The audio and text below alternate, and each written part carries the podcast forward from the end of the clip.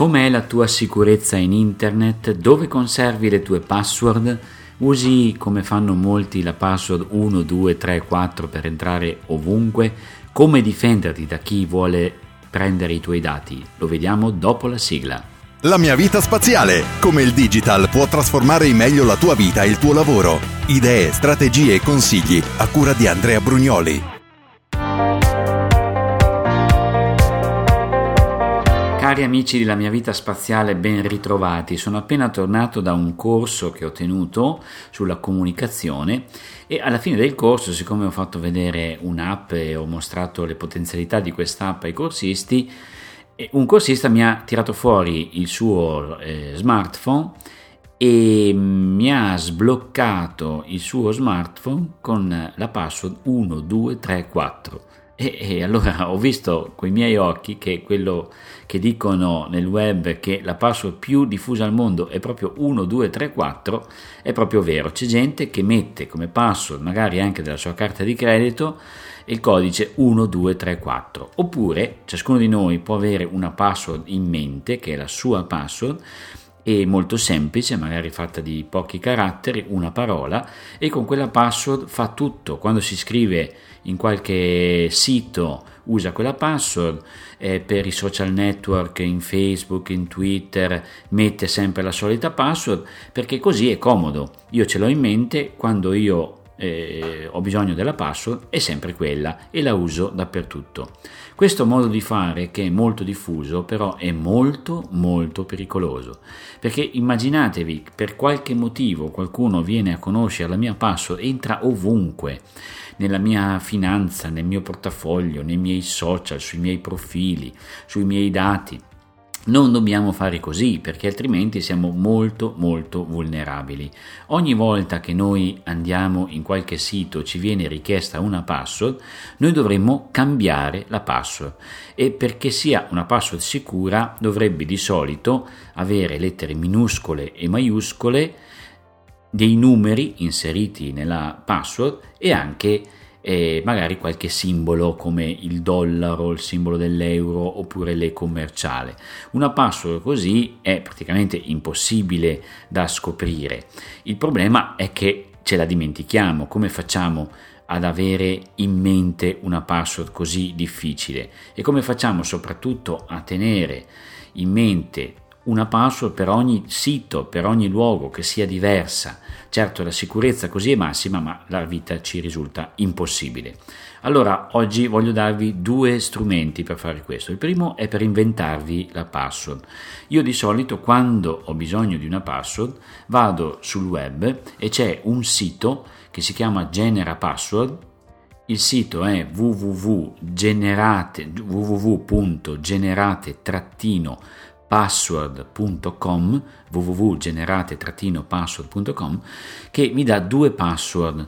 Una fatta come vi ho detto in modo molto difficile quindi è impossibile da, da scoprire perché c'è dentro maiuscole, minuscole, numeri e simboli.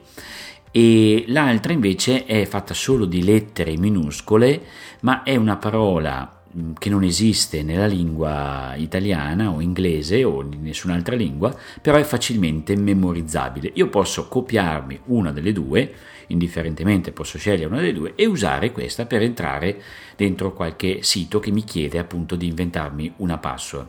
Ogni sito diverso in cui vado io metto una password diversa e a quel punto voi direte come si fa poi ad andarla a individuare. Ci viene in soccorso il web.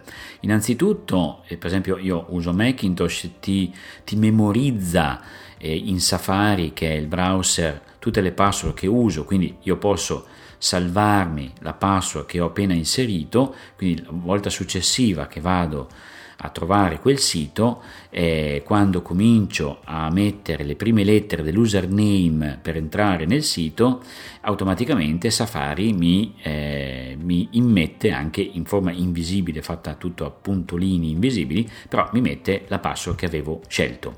Il problema di questo è che se ho un portatile o un iPad o un, eh, uno smartphone per fare questo chiunque poi ha in mano questo strumento eh, come ho fatto io così può fare anche lui, ha in automatico, come dire, tutte le mie password, quindi è meglio sempre inserirla la password. Allora è meglio quindi nascondere la password, inserirla ogni volta, ma per conservare le password è bene, e lo suggerisco a tutti, avere un'app sul proprio iPhone che mi tenga a memoria di tutte le password. Io personalmente uso un'app che è a pagamento ma costa poco, ci sono app molto più costose come per esempio One Password, One Password che è un'app molto famosa però costa molto perché c'è un abbonamento mensile. Invece io uso una password che esiste per Android, per Windows e anche per eh, iOS che si chiama MSecure M come Modena, Secure, tutto attaccato, M Secure. Questa password che cosa fa? Questo, questa app che cosa fa?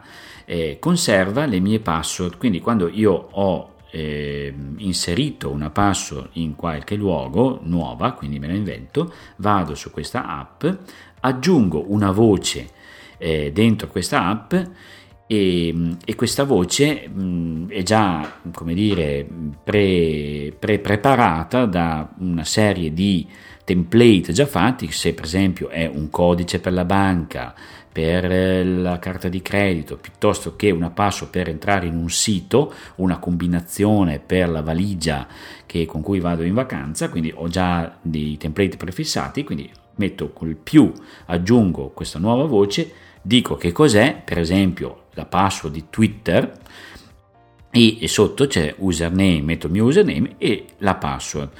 E il vantaggio di questa applicazione è che quando io la apro e cerco tra le numerosissime password, io ne ho più di 200 memorizzate nella mia applicazione, con il tasto ricerca, ricerco per esempio Twitter, eh, trovo la mia password immediatamente che con un clic io posso copiarmi negli appunti. Quindi esco dall'app, vado sul sito dove io devo inserirla, per Twitter non mi serve perché quello in automatico mi fa sempre vedere, ma se fosse un sito un po' particolare come quello della mia carta di credito piuttosto che del conto in banca, glielo incollo nello spazio dedicato alla password e quindi entro. Ogni volta faccio questa semplicissima operazione che è un po' brigosa perché eh, eh, se, se l'avessi a mente potrei scriverla subito, però ci si impiega veramente due secondi e con assoluta sicurezza io immetto la password difficile da scoprire nel posto giusto al momento giusto.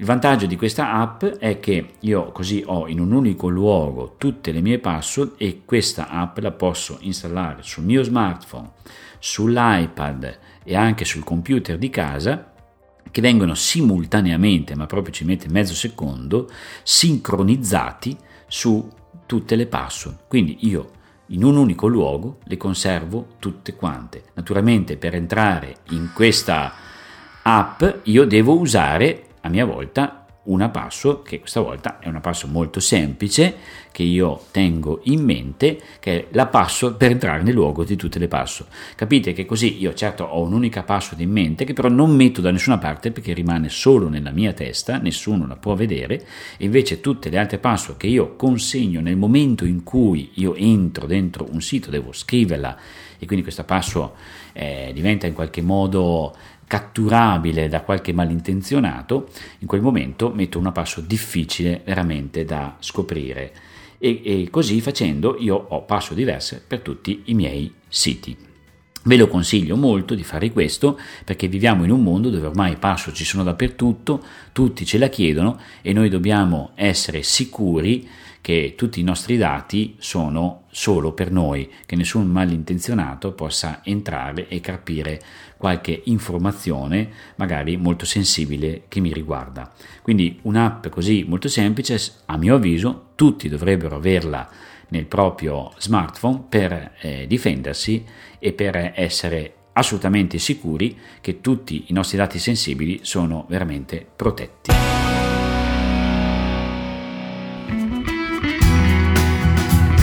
Bene, ora voglio salutarvi ricordandovi che l'indirizzo di questo podcast, che potete anche diffondere ai vostri amici, è www.andreabrugnoli.click slash podcast. Così potete raccontare ai vostri amici che la nostra vita può diventare veramente spaziale. La mia vita spaziale, come il digital può trasformare in meglio la tua vita e il tuo lavoro. A cura di Andrea Brugnoli.